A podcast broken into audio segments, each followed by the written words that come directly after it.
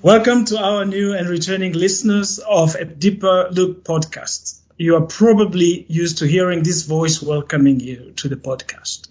Hi, this is Patrick Fine, and this is a Deeper Look podcast. But today we're flipping the mic, and Patrick Fine, CEO of FHI 360 and host of a Deeper Look podcast, will be in the interview we said. A Deeper Look, exploring what works and what doesn't in development, and the changes we can make together to turn ideas into action. I am Dr. Otto Chabikuli, Director of Global Health Population and Nutrition at FHI 360 an avid listener of Deeper and your host of today's final episode of the season and of the series. Over the past four and a half years, we've heard from creative thinkers, respected leaders, and development practitioners about what works in development and what does not. We've heard more about the sustainable development goals, discussed trends affecting the humanitarian space, and explored the darker side of development, the intended and unintended consequences of development efforts. We've heard forecasts for the shape of things to come and talked about and with the people who are disrupting development, often for the better. Now we get a chance to hear from the host himself.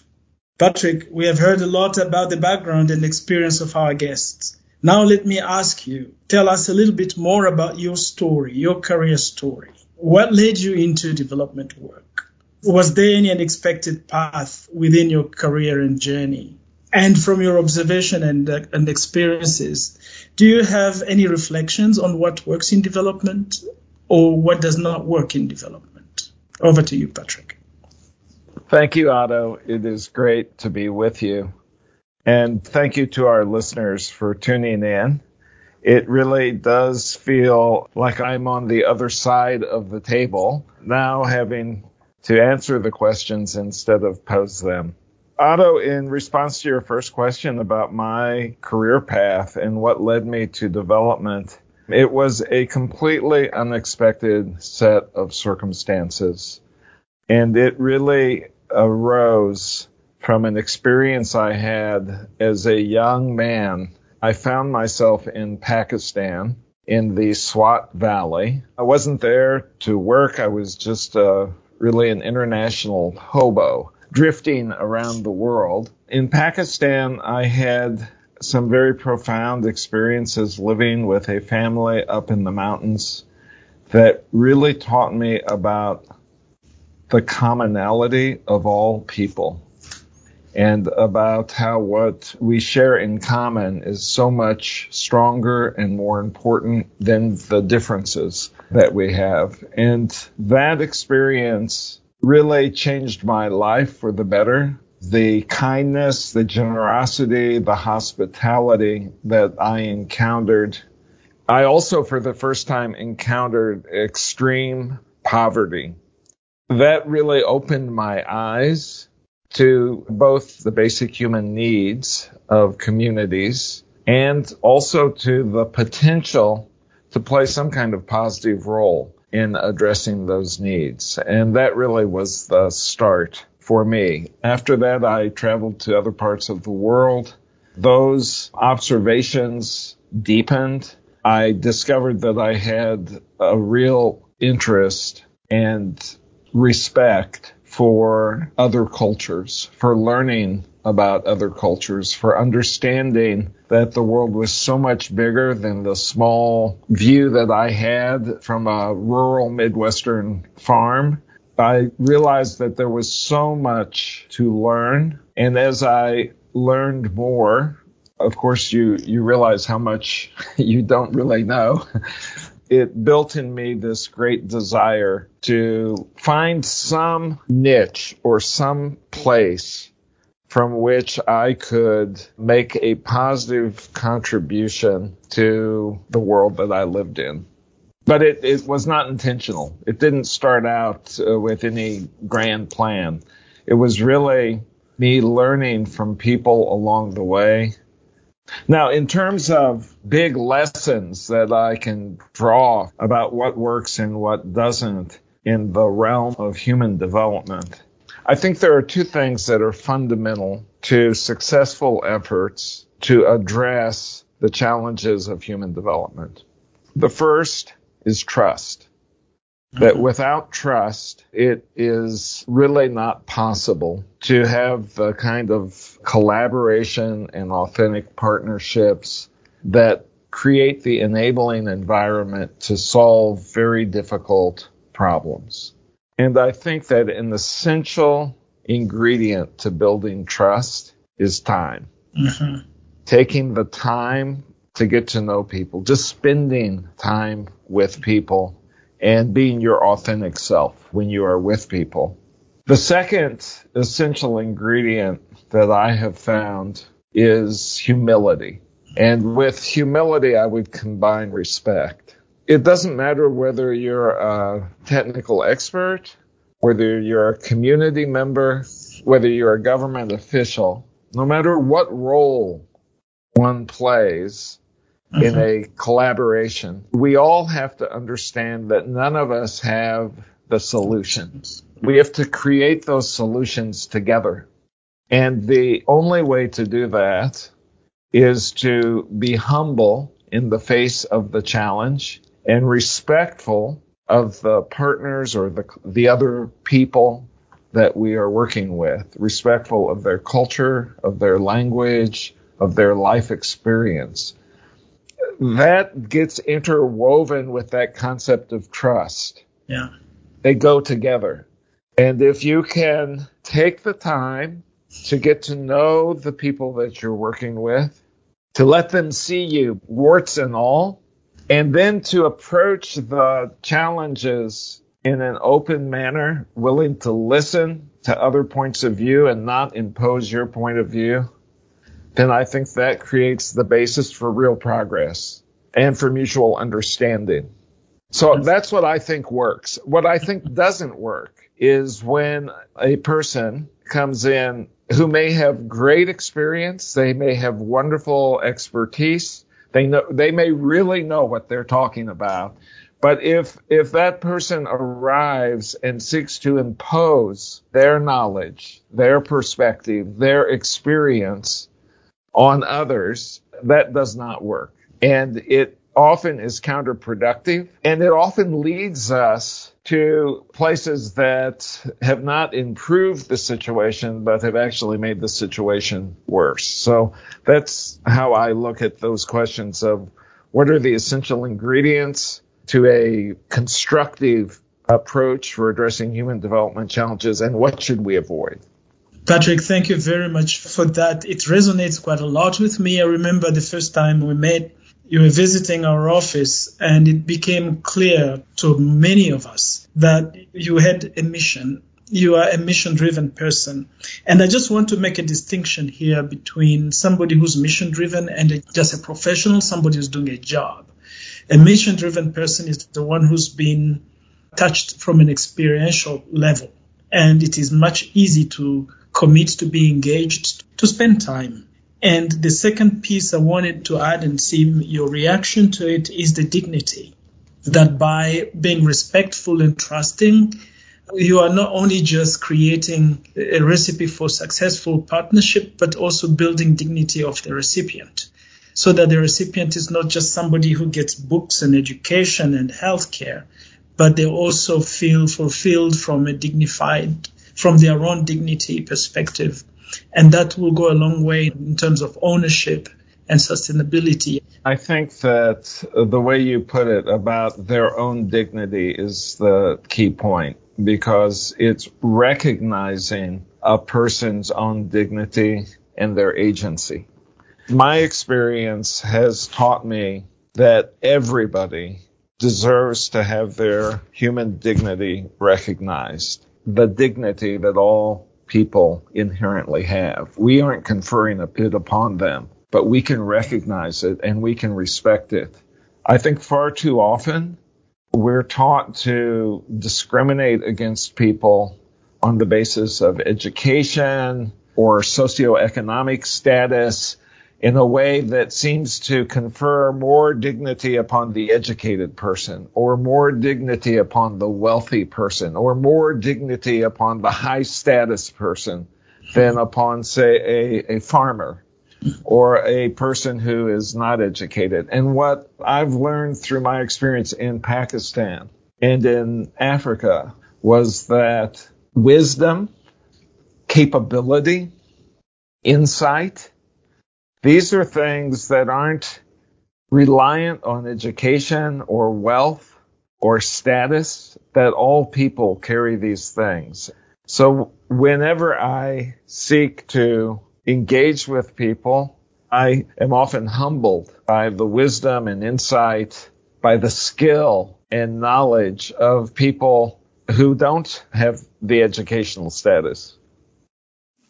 Patrick, since you started your career, a lot of things have changed. There have been disruptions in the sector, in the way we conduct business, in the way we do development, generally speaking.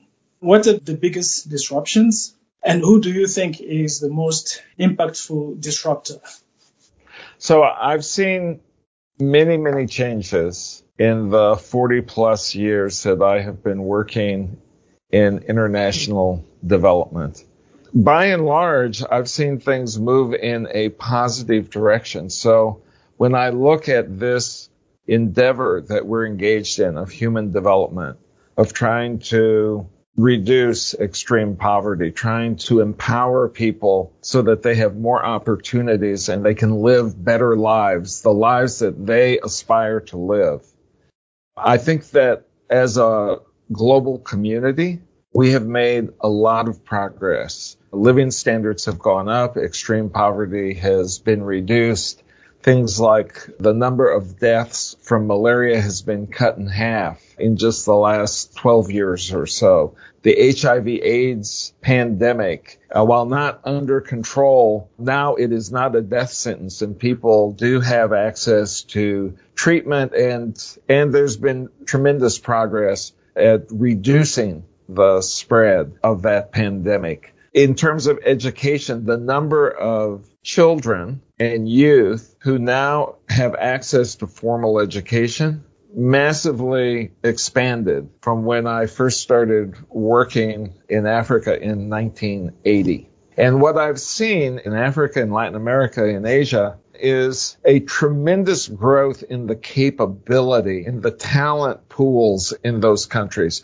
and in many of those countries in the strength of the institutions. When I first started working in Africa, there was a relatively small pool of African professionals with advanced degrees, with master's and PhD degrees. In 1980, it was still the post-colonial period. Some countries had only had independence for 10 or 12 years. And there was a real shortage of qualified, talented, experienced, seasoned professionals. That's not the case anymore. Right now in Africa, in Asia, in Latin America, in most countries, you have a big pool of talented professionals.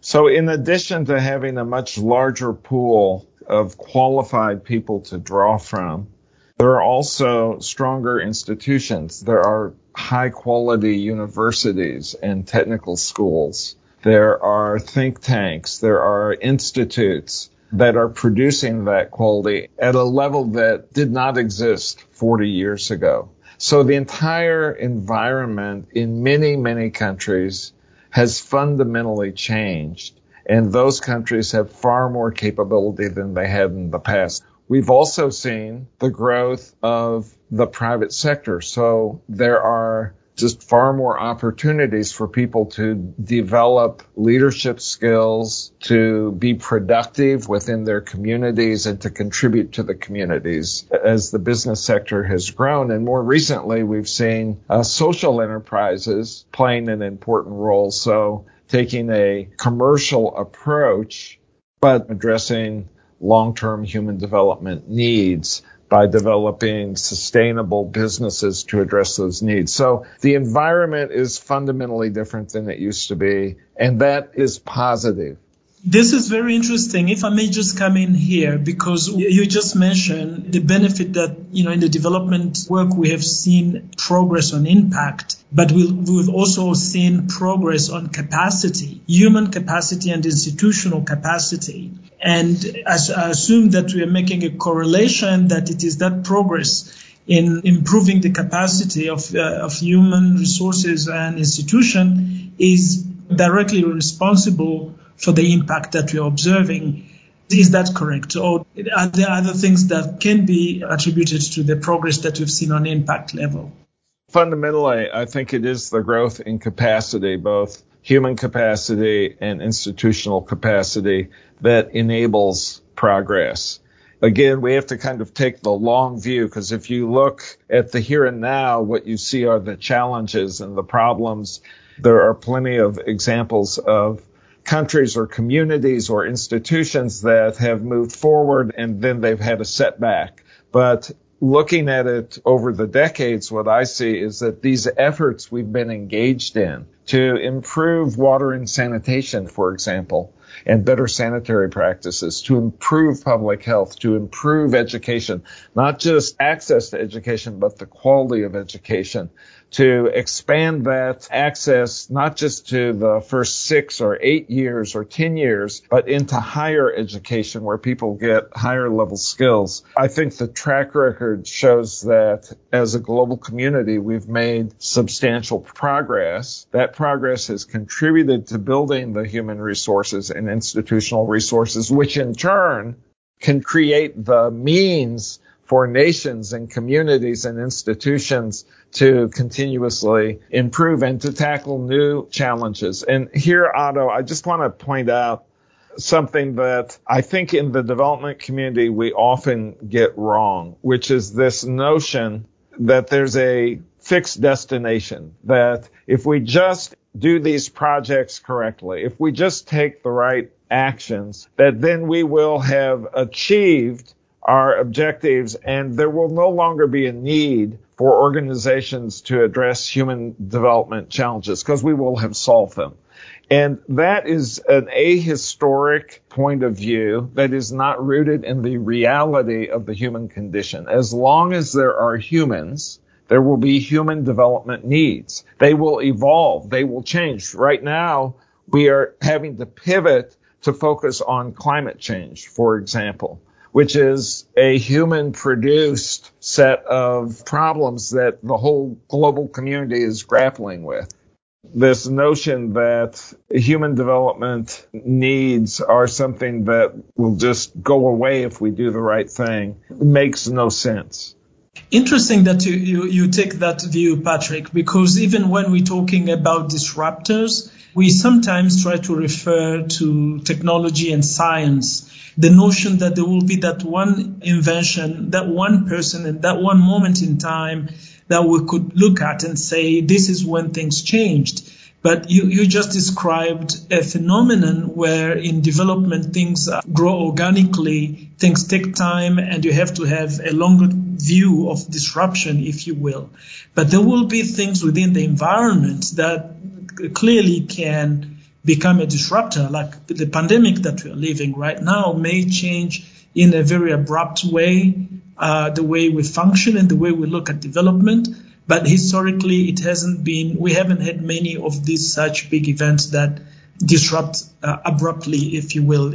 Yes, I do think that there can be inflection points, say, for example, where technology really shifts the way in which we operate. Like right now, you are in South Africa and I am in Washington DC and we're having this conversation. I think there are also tipping points where science and technology can equip us with a new set of tools or knowledge that can uh, move us forward or in some cases can create the conditions that move us backward and retard us because science and technology are neutral and it depends on how they are used, whether they're used for good or whether they're used for bad. Now, this may be a good time to talk about. I just saw a question from Oko Sunday uh, via LinkedIn. Oko Sunday asks you, Patrick, how does a development aid program survive long after funding is reduced or eventually stopped? I mean, just talking about this sustainability and the long term view of development. So, first, I think we have to uncouple our definition of development from the concept of a funded project the desire for communities and for individuals and for institutions to improve themselves, to better their conditions, to tackle challenges that they face is not tied to a particular project or to a stream of funding. And part of it is shifting our mentality so that we're not reliant on external resources in order to tackle human development challenges. I think that what we're going to see in the coming years is more and more examples of institutions and nations mobilizing their own resources, human resources, financial resources, political will to address challenges and that the external component of those resources will be a minority share. And as those external resources are a minority share, then the locus of control and of decision making will naturally shift to the local actors. That's one of the evolutions that I see gaining momentum within our field of work. At the same time, I think it's important to point out, I do see a kind of bifurcation occurring in the world between countries that are on a path of positive development where living standards are increasing, opportunities are increasing, capacity is growing, and then those countries that are in a poverty trap, uh, where you have internal conflict and state institutions, both public and private institutions, are too weak to generate the kind of momentum to power those nations ahead. One of the challenges is how do we interact with government institutions that lack integrity and are unable to govern effectively and do not have the, the confidence of the governed and as a result, you have conflict in a variety of social pathologies from realizing their full potential. Yeah, so clearly it doesn't seem like there will be one size solution that will fit every circumstance and every context. We will need to be adapting and assessing the need as we engage with the various contexts and countries. But still coming back again, Patrick, to the notion of uh, disruption, the many years that I have worked alongside you and as a leader, you spoke a lot about being comfortable with change. And in my mind, you represent one of those people who would be open to disruption. Do you consider yourself a disruptor? I don't, except to the extent that I believe so firmly in the power of people to drive positive change. And I believe so firmly in the power of achieving things together by working together by, by authentic collaboration. That in itself may be disruptive, but it also may be naive. So, um, but I think of myself more as a moderate, Otto, a person who has tried to affect change not through grand initiatives, but as somebody who recognizes that progress is incremental, it takes place one step at a time. You have to meet people where they are and work with them over time. And I believe that human development is a long-term undertaking and that we, we have to be prepared for the disappointments and the setbacks as well as the successes and the excitement when things go right. No, thank you for that. One of the reasons that I asked that question is uh, I was inspired by the question from Virginia Boloma. She sent a question by email, wanted to know the ideas and tools to use in order to develop and also highlight on things which hinder development. In other words, do, do you think that to effect change, do we necessarily have to be disruptor or are there ideas, tools that everybody, even moderators like yourselves, have access to that could help us remove some of the challenges that hinder development?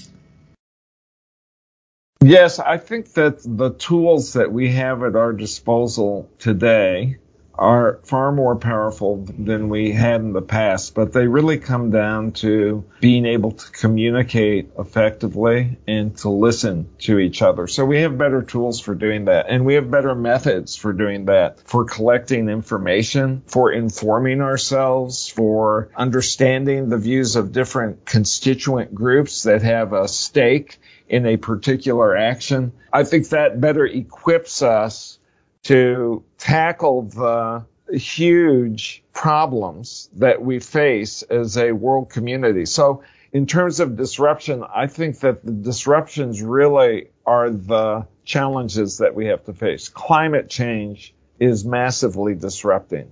It's disrupting food systems. It's disrupting settlement patterns. It's disrupting the internal politics and the international politics our role, if we're going to work in this arena, is to confront these disruptions. I see us not so much as the disruptors, although many people like to claim that title because it has some cachet associated with it. But development professionals, by and large, are not the disruptors. We may bring new ideas, which are great, but I think that the challenges we face are the disruptions in the lives of our communities and of our nations. And so they require new ways of thinking and they require us to confront old orthodoxies that people believe in, that they cling to because they get comfort from these old ways of doing things. And we're going to have to confront them and see that those old ways of doing things or those old ways of understanding the world no longer apply. And they're not going to move us forward. We need new ideas, new methods, new ways of doing things. Great. Uh, Patrick, on that note, um, I would just want our listener to know that this year we're celebrating 50th anniversary of FHI 360, that half a century. And as you, you mentioned earlier on, in the past 50 years, a lot of progress have happened. And in a, our small way, FHI 360 played a role. And of the 50 years, uh, certainly you didn't live through all, all of them. How long have you been with FHI 360? About 12 and a half years. Great. so if you look at uh, the 50 years of FHI 360 providing solutions to some of the challenges in contexts where we, we serve, was there a pivotal moment that you could recall that stand out for you? I think there are several pivotal moments where FHI 360 as an organization made really valuable contributions to the global community and to the way we think about international development and human development. In terms of FHI 360's contributions, first FHI 360 started in 1971 as a non-governmental organization focused on modern contraceptive and family planning.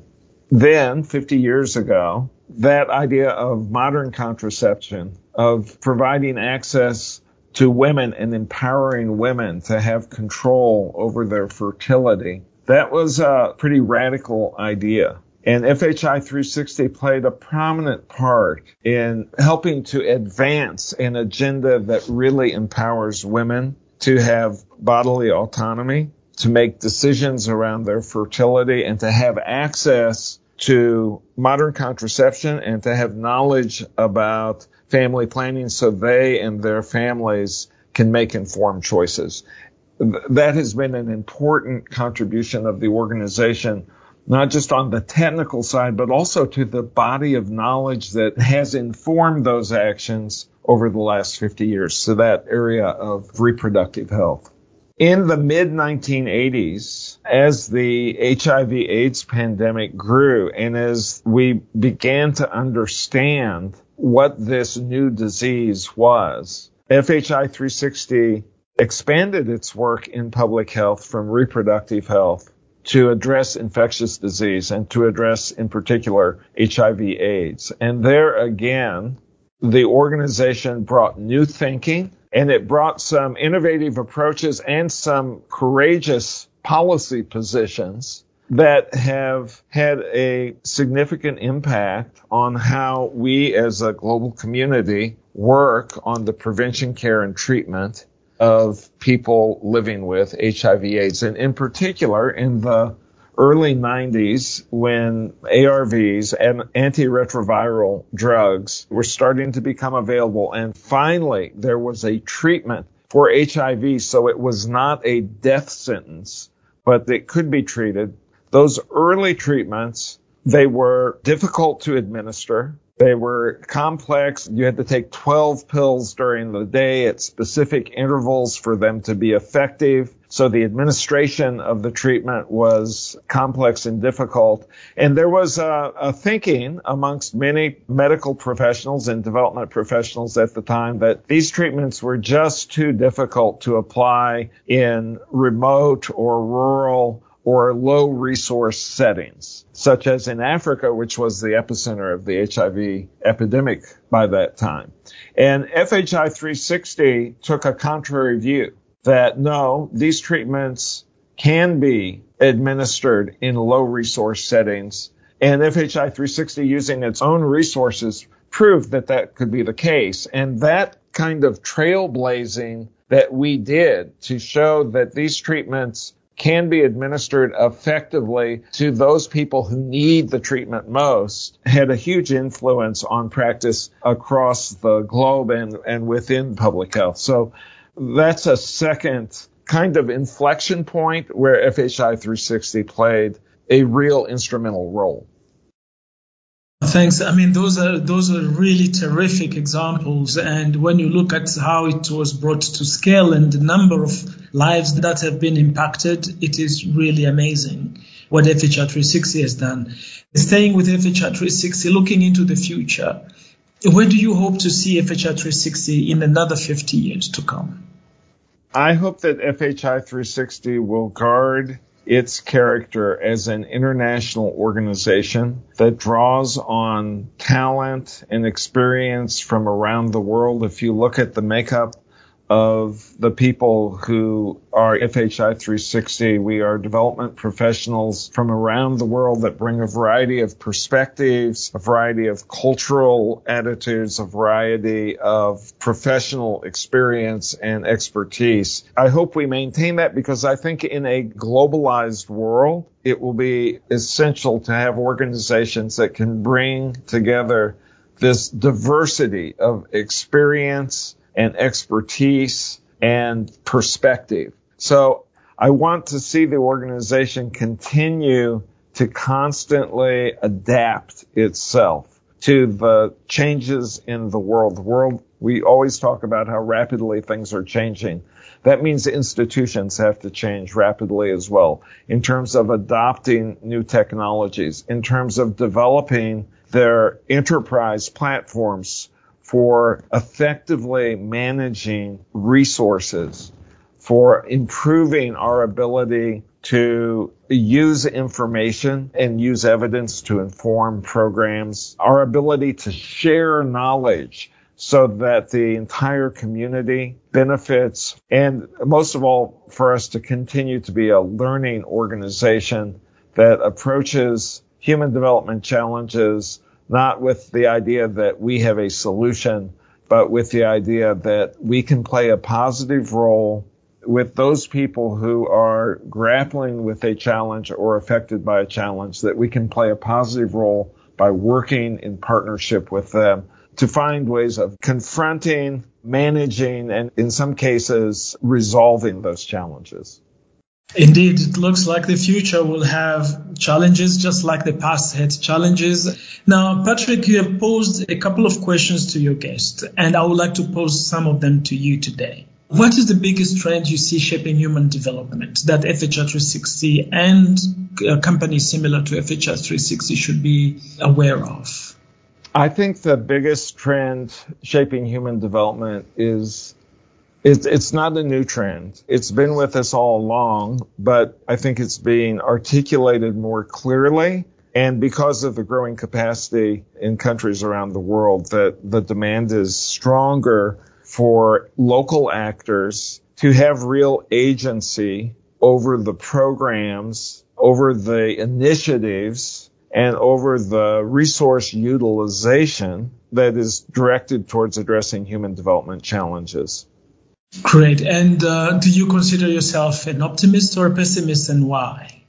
I definitely consider myself an optimist. And I'm an optimist because I believe in the power of people to work together to overcome challenges, to solve problems. I've seen it throughout my entire life. I've seen where people come together, very different people, often people who you would not expect could work effectively together and they come together, they work in good faith and they achieve amazing results that improve people's lives. So I have a strong belief in our ability to tackle these problems, to come together, to be resilient in the face of those things that we cannot solve, but also to make progress across the entire spectrum of human development challenges. Great. And for the future development disruptors out there, Patrick, what advice do you have for them? I'll go back to where I started, Otto. My advice to anybody who wants to work in the field of human development is approach the problems and approach the people that you work with without preconceived notions, with respect, and with a, a large dose of humility. Be willing to listen to others and to hold back your own preferences or your, your own ideas. Hold those until you've listened to others and you understand what their preferences and ideas are. Great. Thank you so much for your wisdom, Patrick. We are coming to the conclusion of this podcast. I don't know if you have some concluding remarks for the listeners. I just want to thank the listeners of a Deeper Look podcast for tuning in over the last four and a half years it has been absolutely inspiring to be with you, to listen to amazing leaders working on human development who've brought so many perspectives that we have learned from, that have informed us, that have helped shape the work we do. So listeners, thank you. And I also want to thank the team that has produced a Deeper Look podcast. Our producer, Catherine Wise, who was one of the people who came up with the idea in the very beginning, four and a half years ago, that, hey, we should have a podcast because that is a way of sharing ideas, sharing knowledge, sharing perspectives about important things that people care about. So, Catherine Wise, thank you very, very much for your work on the podcast, for making this such an engaging four and a half years. And thanks to you, Patrick, for asking the tough questions and encouraging others to do the same. Thank you, listeners, for tuning in to this final episode. You can check out our previous episodes, favorites, or ones you have missed on SoundCloud, iTunes, or wherever you get your podcast. Thank you. Thank you, Otto.